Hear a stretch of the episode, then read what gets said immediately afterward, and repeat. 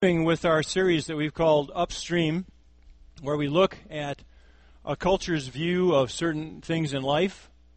And we often find, if we follow the biblical example, that we're swimming upstream, as it were, against a strong current of our culture flowing in the other direction. And so today's no uh, exception. We'll continue that this morning. Uh, last week, Ski talked about abortion. This week, we talk about money. Next week, we talk about sex and marriage. And the week after that, we talk about politics. Now, nobody can accuse us of not hitting the difficult topics. But it's easy because God has done that. In the Bible, He doesn't shirk or, or step around any difficult issues. The Bible hits head on the issues of our day. And so, uh, if we're serious and if we're diligent with our Bible study and with our Bible application, we'll cover that also. So, we'll go through that this morning. So, when it comes to money, I've discovered that people in our culture have different views about it. Now, this is not a biblical application. Uh, it's simply my observations that people generally fall into one of three camps when it comes to money. The first camp I would call money haters. The second camp I would call money takers. And the third camp is money lovers. Money haters are people who hate money. They believe that money is evil, and therefore people that have it, particularly people who have a lot of it, are evil. Uh, they tend to, to, have very little money of their own. They uh, tend to despise people who are rich. Uh, they tend to have very few belongings of their own. They tend to brag about the simplicity of their lives. And in the extreme, some of them will live in a shack in the woods, plant a vegetable garden, and hunt for their food. But by and large, they believe that money and people who have it are evil. The second camp is what I call money takers. Money takers are people who believe that the world owes them money. They believe that they're somehow entitled to have other people uh, pay for their means of living, and they feel that they deserve uh, for other people to give them what they need. They, typically, they don't have jobs. They typically don't look for jobs. They typically spend uh, most of their time becoming experts in uh, government assistance programs and other charitable organizations and finding different ways for other people to contribute to their money needs, to their needs for shelter, for their food, uh, for clothing, and any other need that they might have that they don't uh, need to uh, develop and deserve or, or work for on their on their own. Most money takers believe they simply deserve it. The third camp is what I call money lovers. Now, this group of people is tends to be the largest group of all. Uh, is simply people who love money. Uh, most of the people in this camp are also in denial and will not admit that they love money, but oftentimes uh, they do. Uh, money is a central part of their lives. Money is the most important thing. Uh, getting wealth is uh, the top goal that they have in life and should be obtained at all costs. The idea is to get money, get it now, get as much as you can. It's never going to be too much. They tend it, they care for it, they watch it grow, and they sacrifice other things in life in order to become wealthy. John D. Rockefeller, many years ago, uh, he's the first American billionaire, and arguably he's the richest man ever in American history. He was a money lover, and someone one day asked him exactly how much money would be enough, Mr. Rockefeller. And Mr. Rockefeller said, just a little bit more. His attitude was you could never get enough.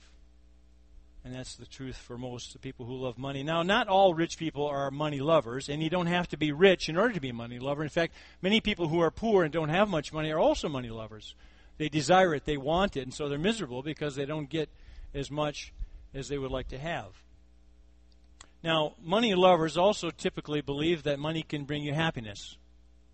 And so they spend a good amount of their time accumulating wealth and using it to buy what I call stuff or toys.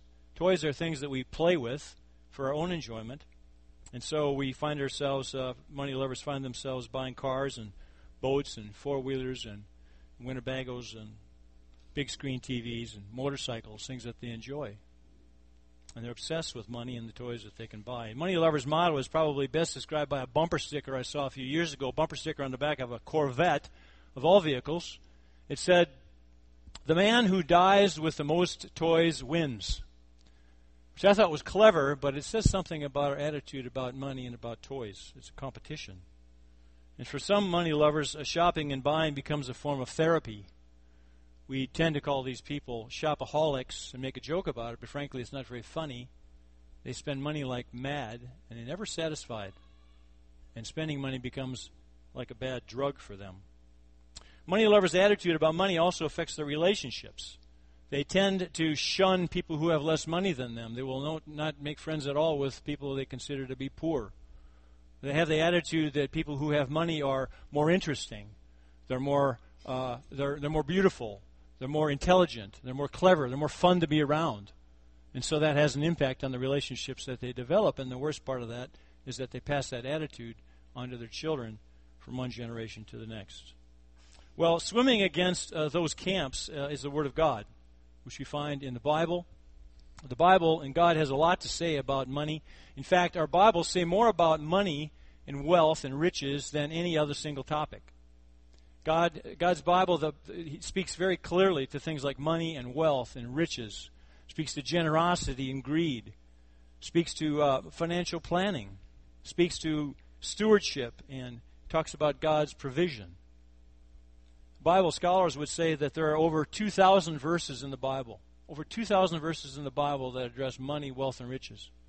That's compared to about 500 verses or so that talks about prayer, and less than 500 that talks about faith. People that study them, the, the words of Jesus that is recorded in the Gospels will say that 15% of the sentences that Jesus spoke, 15% of them were about money and greed and wealth so, 2,000 verses. That's a lot for me to cover today. But we're going to go through them quickly. We should be done about 12:15 or so Tuesday night. So I will spare you that. And what we'll do instead is we'll simply uh, put our toe in the water a little bit, and we'll cover eight verses. Only eight verses. Uh, I encourage you to, to look at the wealth, no pun intended, of Bible verses that address this issue. Uh, it's going to be an exhaustive study, uh, but we know that it's an important issue because God addresses it in so many ways.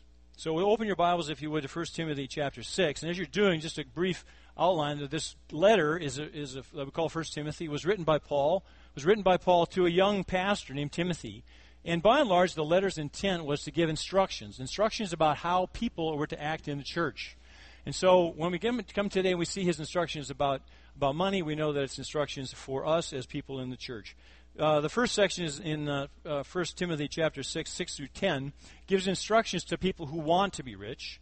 And then we'll jump down in verses 17 to 19 where Paul talks to people and addresses people who are rich. So we'll come to those in two separate sections. Now, just to tell you where we're going, just give an outline for what we're going to cover this morning. Paul gives us, in this section of Scripture, in these eight verses, he gives us three warnings and then he gives us three things uh, how to solve. In other words, he gives, tells us three things not to do, and then he gives us uh, ways that we can avoid them. And the three things he tells us not to do are these. He says, one, do not love money. Do not love it. Number two, he says, do not be arrogant or proud with your money. And the third thing is, do not put your hope in money. Okay, so those are the three things we'll cover today, uh, pulling entirely from uh, 1 Timothy chapter 6. So let's read it together. 1 Timothy 6, verses 6 through 10. You can follow in your Bibles or you can see it on the screen behind me. Paul writes this He says, But godliness with contentment is great gain. For we brought nothing into the world, and we cannot take anything out of the world. But if we have food and clothing, with these we will be content. But those who desire to be rich fall into temptation, into a snare, into many senseless and harmful desires that plunge people into ruin and destruction. For the love of money is a root of all kinds of evils. It is through this craving that some have wandered away from the faith and pierced themselves with many pangs. So, in this section of Scripture, we see Paul's, first warning do not love money. In verse 9, you can see it. It says, he says he addresses those who desire to be rich. Those are money lovers. They desire to be rich, they want to be rich. He calls this desire for money senseless and harmful. He says that money lovers are like animals uh, trapped in a cage or in a snare. He says first they are tempted, and then they're caught in the trap, and then they are destroyed. Ruin and destruction, he says. And then Paul says the love of money is a root of all kinds of evil. Now, this verse, as you know, is misquoted often almost always you hear it in our culture is money is the root of all evil. That's not what's written in our Bibles. What is written in our Bibles is the love of money is the root of all kinds of evil. So we have to stop and ask ourselves do we love money? Do you love money? Do I love money? I found a very helpful list of things that we can ask our seven indications that we might love money. And I'm going to read those to you because I found them helpful and convicting. Seven indications that you might love money. One, thoughts about money consume your entire day. You live in paralyzed fear of losing your money. Number two, the financial success of other people and the material possessions that they have make you jealous. Number three, you define success by what you have.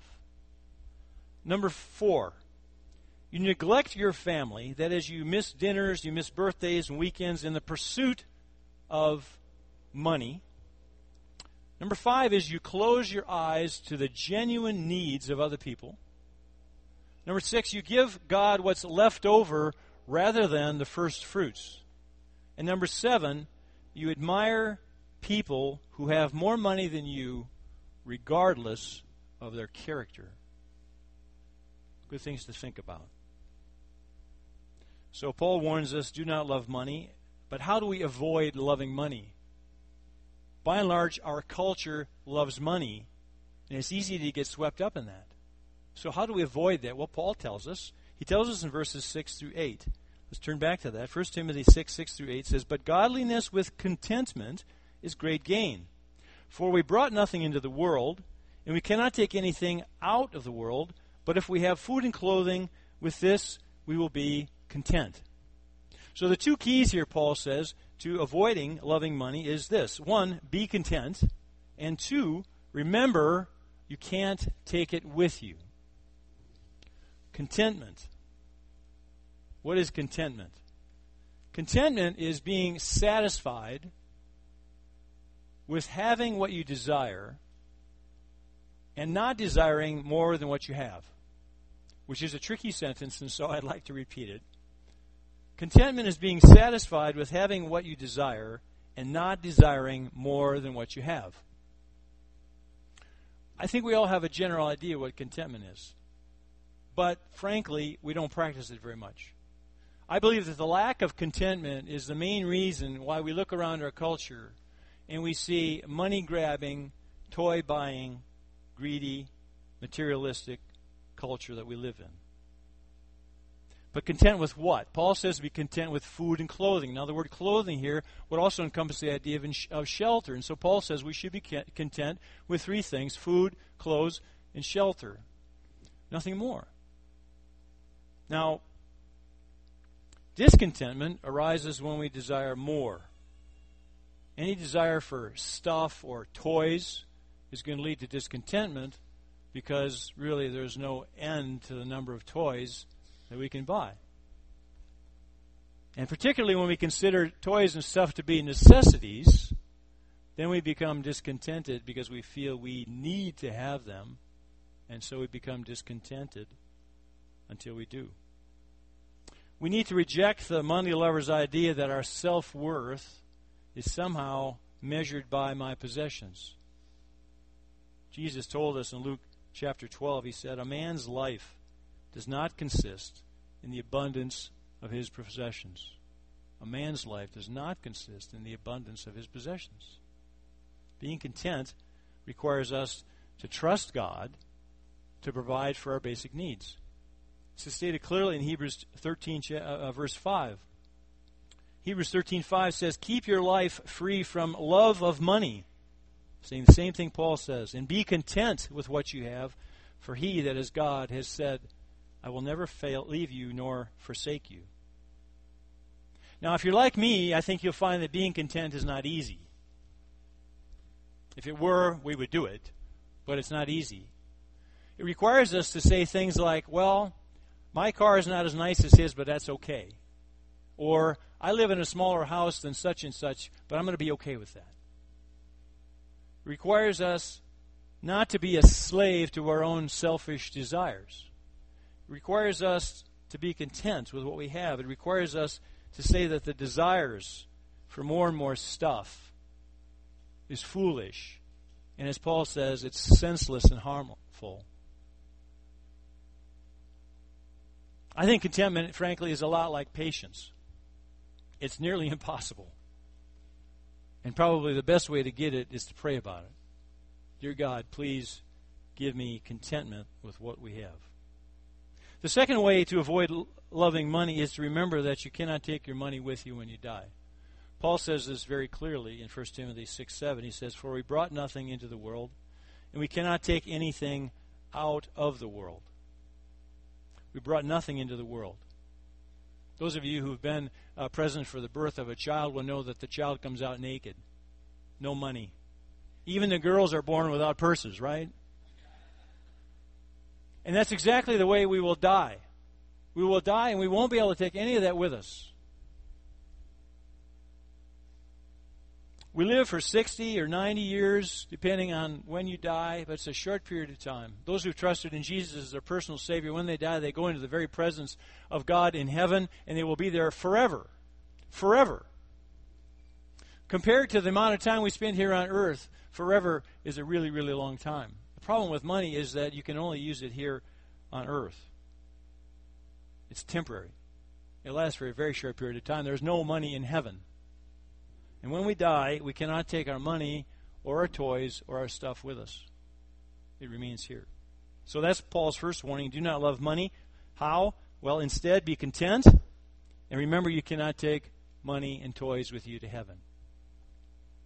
Now we're going to skip down to chapter, uh, in chapter 6 to verses 17 through 19, where Paul picks up the idea of money again. And this time he's giving instructions to rich Christians. Rich Christians. And he gives two more warnings. So let's read that. 1 Timothy chapter 6, 17 through 19 says, As for the rich in this present age, charge them not to be haughty, nor to set their hopes on the uncertainty of riches, but on God, who richly provides us with everything to enjoy.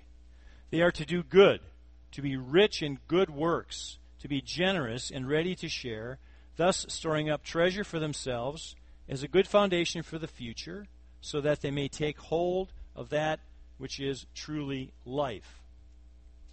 So Paul starts out this section in verse 17. He says, As for the rich in this present age. Now, Paul is writing in the first century church, so it's clear that there were rich Christians in the churches where Timothy and Paul were present. Now, I have something I want to ask you, but I need you to do me a favor first. When I say go, I would like you all to raise your hand, right hand or left hand, it doesn't bother me, either one. I'd like you to raise your hand in the air and then slowly and silently count to 20. Is that clear? Easy instructions. I want everybody to do it. You're going to raise your hand, right or left, doesn't matter, and you're going to count silently and slowly up to 20. Go. Now, while you're doing that, I have a question for you. The question is How many of you consider yourself to be rich? Oh, wow, look at that. You're all rich. You can put your hands down now. You're a good audience. Sometimes you ask for audience participation. You ask people to put up their hands when they're rich, and nobody wants to put their hands up. They all do. That's really good. Yes, I tricked you. But you got the right answer.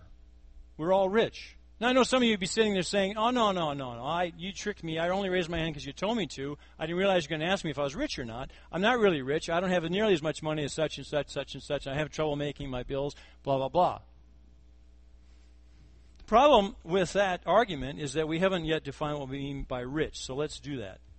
If we took all the people in the world and lined them up here on stage in, in, the, in, the, in the front here, and we put all the rich people over there on that wall, and, and progressively uh, poor people who don't make nearly as much money, and the person who makes the least amount of money, all the people in the world, you line them up from here to here.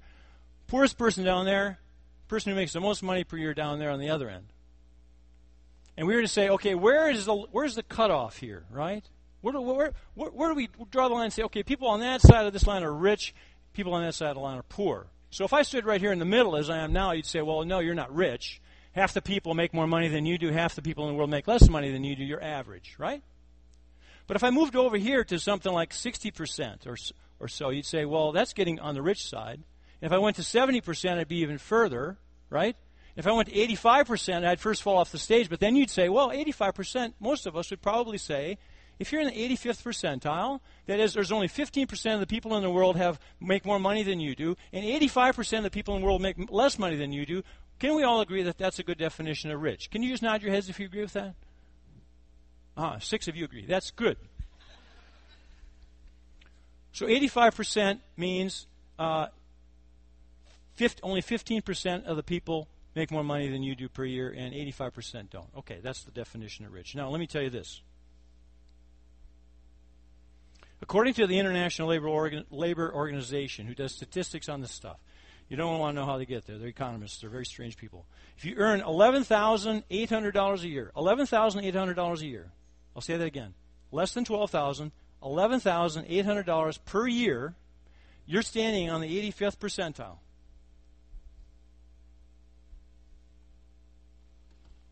Now, I look around the audience this morning and I think many of us, many of us, almost all of us make more than $11,800 per year, which means that we're all in here are rich.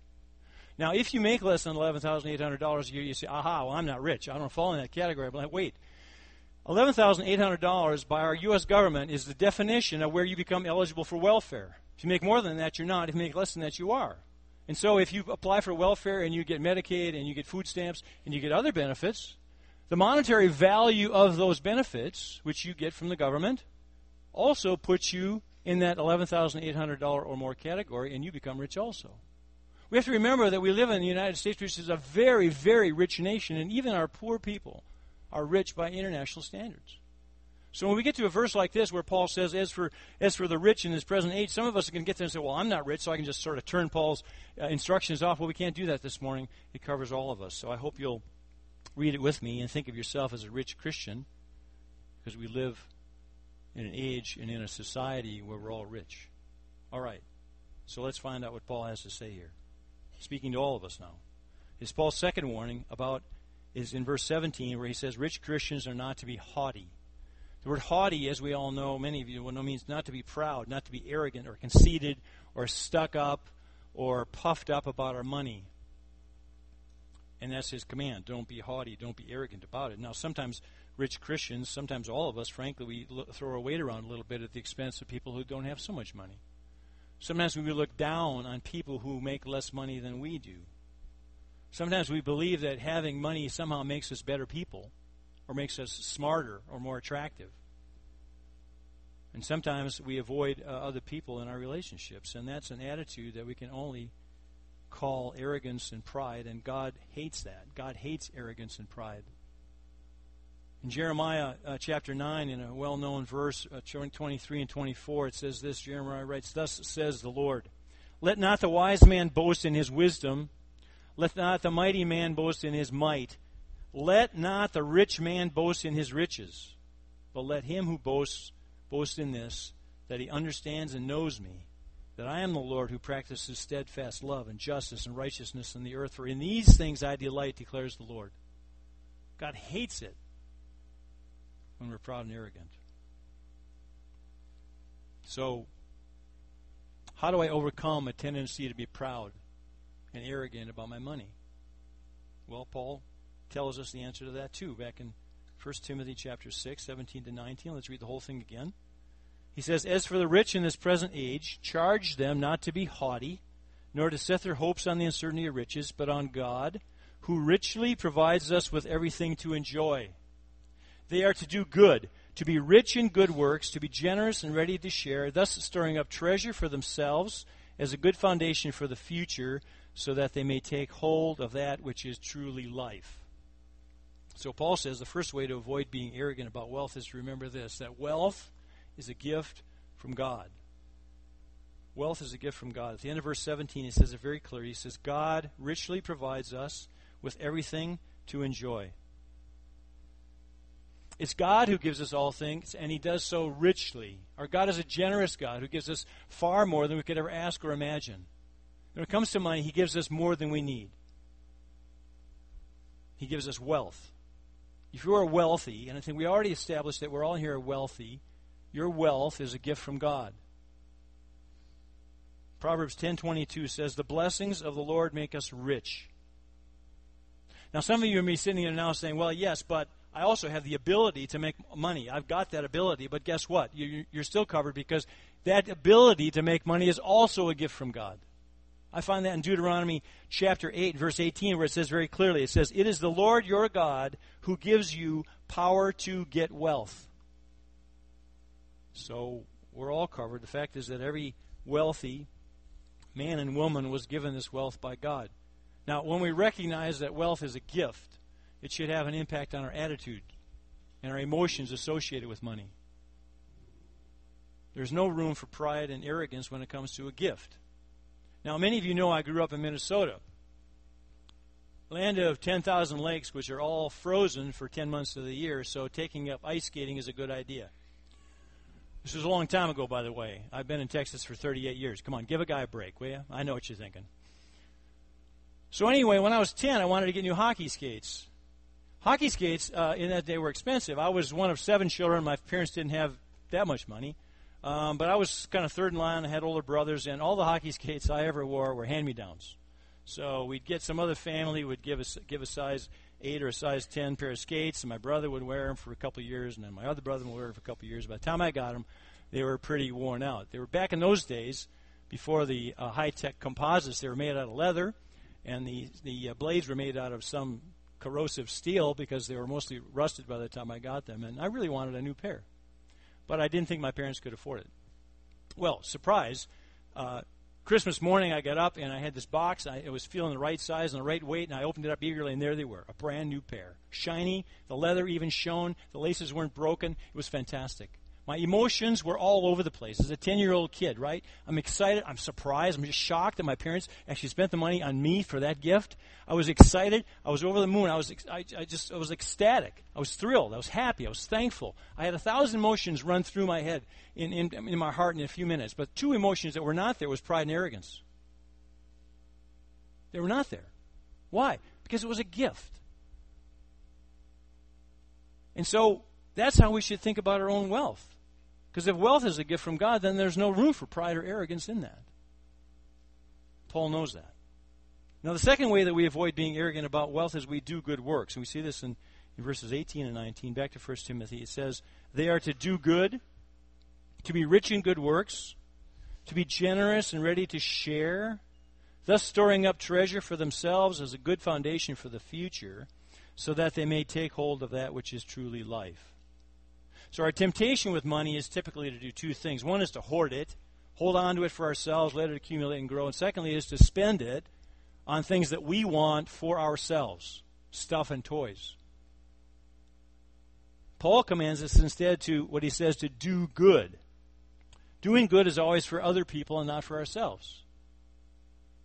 He says to be rich in good works. Now, here's a pun he's using here. He's saying rich Christians should be rich in good works. Not doing just the minimum, not going halfway, but really going sacrificially, being rich in good works. Being generous with our money, blessing others with the gift that God has given us. 1 John 3:17, John writes and warns us. He says, "But if anyone has the world's goods and sees his brother in need, yet closes his heart against him, how does God's love abide in him?" Paul says that doing good deeds with our money is like making eternal investments. Eternal investments. Typically, we make investments and we expect to get some, some money accrued to us over a number of years, but not eternally. Paul says we do good with our money and share it with other people. It's like an eternal investment. He calls it storing up treasure as a good foundation for the future. And doing good works with our money in this way has benefits in this life and in eternity, in the life to come. If you see that wealth is a gift from God, it will also have an impact and help you to realize that having money and wealth as a gift comes with an enormous responsibility. Just as my mother gave me those skates and she said, You take care of those.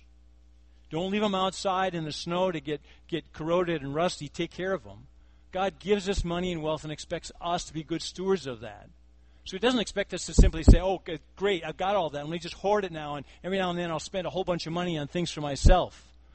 No, God has, we have a bigger responsibility with that gift to be generous, to be good stewards of that, use it for God's glory. As Christians, those who have trusted in Jesus as their Savior, When we die, we will stand before the judgment seat of Christ. Don't be confused. There's another thing called the white throne judgment. That's where unbelievers go, and that's a bad outcome. But we as Christians, we will go to heaven. Don't worry. There's only one way out of this out of this room. We, but we'll stand before the, the, the judgment seat of Christ, and, and Christ will ask us to give an account for everything that He's given us, including our money. I hope to be able to stand at that throne someday and give a good account for all the wealth that God has given me. We'll be called to account for that. Generosity does not earn us a way into heaven. But generosity tells us where our heart is. Generosity proves that you love God more than you love money. So that's Paul's second warning. He says, Do not be arrogant about money. Instead, do two things. One, realize wealth is a gift from God. And two, be rich in good works, being generous to other people. So we come to Paul's third warning. He says, Rich Christians are not to set their hope or their trust on the uncertainty of riches do not hope in riches. We see this in verse 17. He says, As for the rich in this present age, charge them not to be haughty, we talked about that, nor to set their hopes on the uncertainty of riches, but on God who richly provides us with everything to enjoy. There are people who place their security, their trust, their confidence, their hopes in money.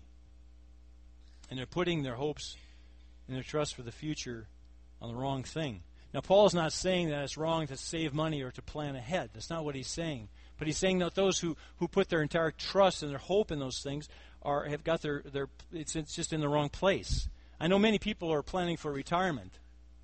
And when I talk to them, many of them are watching their retirement accounts like a hawk.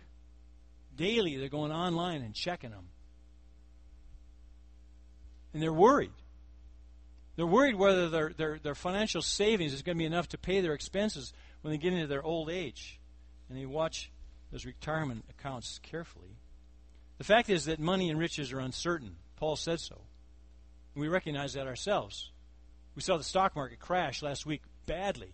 A great reminder that putting our hope in something uncertain. Because the stock market and investments, and money, are, are very volatile and unpredictable and wealth can disappear in a moment. Proverbs 23 says this in a very clever way, and it's a funny way. It's humorous. Proverbs 23, 4 to 5 says, Do not toil to acquire wealth.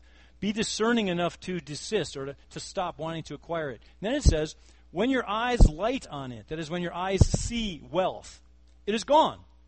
For suddenly it sprouts wings, flying like an eagle toward heaven. Just sort of flying away. And we see that all the time in investments. Now, some of you will say, yeah, yeah, that's because you invested in the wrong thing. What you should really do is hold it all in cash, because cash can't go away. Cash is king. Well, let me show you something. I have a, a 10 ruble note here. Uh, many of you will not have seen this, but in Russia, uh, they don't have dollars, they have rubles. This is a 10 ruble note. I used to travel, many of you know I used to travel to Russia quite often. And each time I would go there, I would go to either the bank or the cash uh, machine there, and I would get some Russian rubles to pay for my local expenses like taxis and, and Diet Cokes and things like that. And then when I would come back from the trip, instead of turning the rubles back into U.S. dollars, I would just keep them because I would be going back again. And so I would take whatever cash I had left over and put them in a drawer, lock it up, and next time I went to Russia, I'd pull it out and take it with me. Well, in 1997, typically I would have about 3,000 rubles in my desktop locked away for my next trip. In 1998, almost overnight, because of the economic crisis in Russia, the value of the ruble dropped by a factor of four.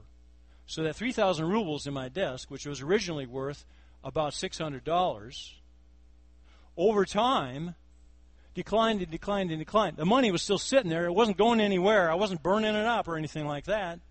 It just declined in value. To where today, that 3,000 rubles, instead of being worth $600, is now worth 45 bucks. It lost 93% of its value just sitting there. This 10 ruble note, which actually used to be quite useful for me because I could buy, I could buy a, a, a couple of Cokes, is worth about $2, is now worth 15 cents. It's a pretty piece of paper with some colors on it and a couple of interesting pictures and writing that no one can read. It makes a really good bookmark, and that's about all. The point is that even cash can disappear. And those who place their, their hope and trust in this are, are, have false security. Money does not give us security. In fact, it breeds anxiety. Many people are anxious about losing their money. They watch their money daily and carefully, and they're haunted by a fear of loss. Paul says, Do not put your hope and trust in money, it is uncertain. So, how? How do we avoid putting our hope in money? Well, Paul gives us the answer in 1 Timothy 6. He says, in verse 17, he says, As for the rich in this present age, charge them not to be haughty, nor to set their hopes on the uncertainty of riches, but on God, who richly provides us with everything to enjoy. Paul tells us, set your hope, set your trust on God, who richly provides us with everything to enjoy. Psalm 9:10 says this. He says, it says, "Those who know your name put their trust in you, O God. For you, O Lord, have not forsaken those who seek you." Jeremiah 17:7 says, "Blessed is the man who trusts in the Lord, whose trust is in the Lord." Do not put your hope and trust in money. Put your trust in God. God has promised to provide all of our needs.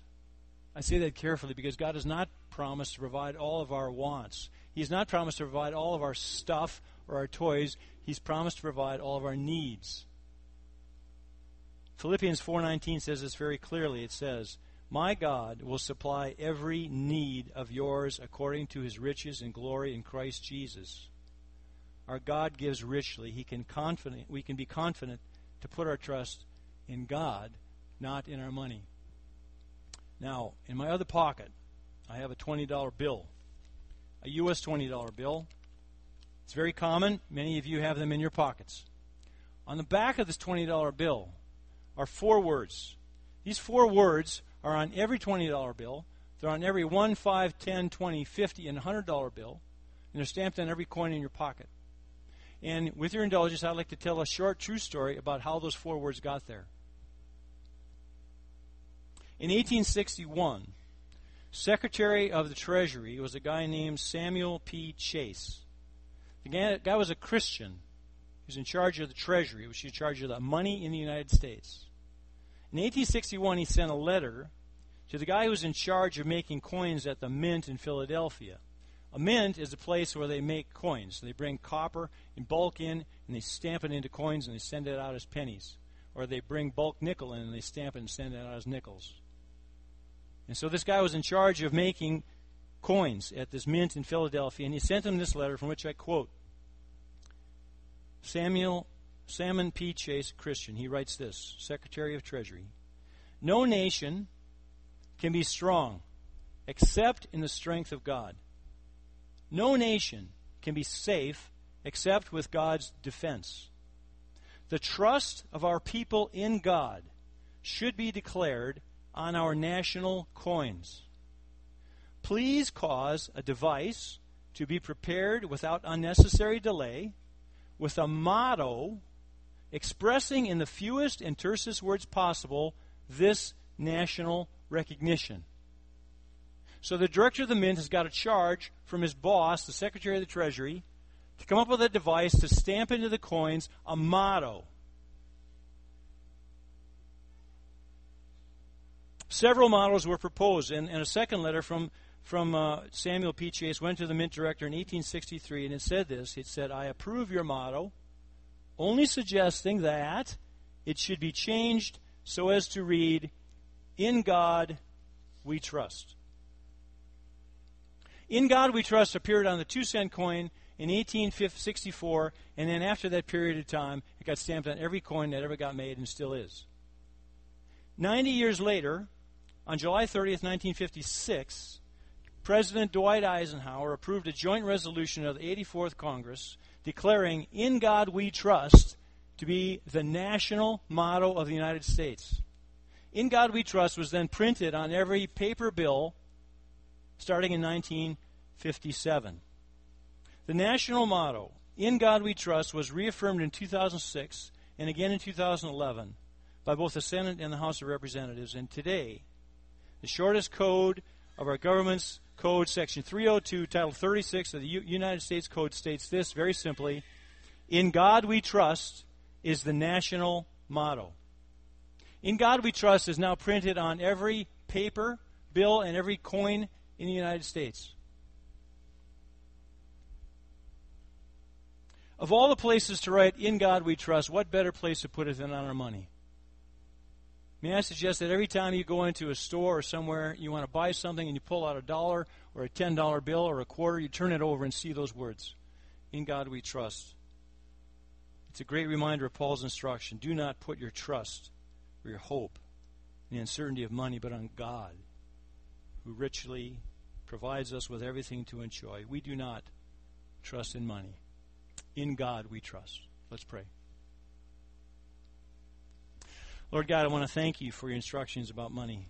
Well, we know it's an important topic, and we thank you for being the God that you are, that you've given us so much information about money and riches. Lord God, we thank you for the instructions you gave us in 1 Timothy chapter 6, where you told us, do not love money. Instead, we should be content and remember that we cannot take our money with us when we die and go to heaven. Thank you, Lord God, for your warning that do not to be arrogant about our money. Instead, we are to be to realize that wealth is a gift from you. And so we should be rich in good works and generous toward others. And thank you, Lord, that we should not put our trust and our hope in wealth. Instead, we will put our trust in you, O God, who richly provides us with everything to enjoy. Lord, thank you for your instructions about wealth. Thank you for your Holy Spirit and the strength you've given us to obey your word. Help us today, Lord God, me first, to go away from here and to remember these things. Help us, Lord God, to treat money as you would want us to treat it. And thank you so much, God, for giving it to us as a gift. We thank you and we love you and we pray all these things in the powerful and precious name, your Son and our Savior, Jesus Christ. Amen.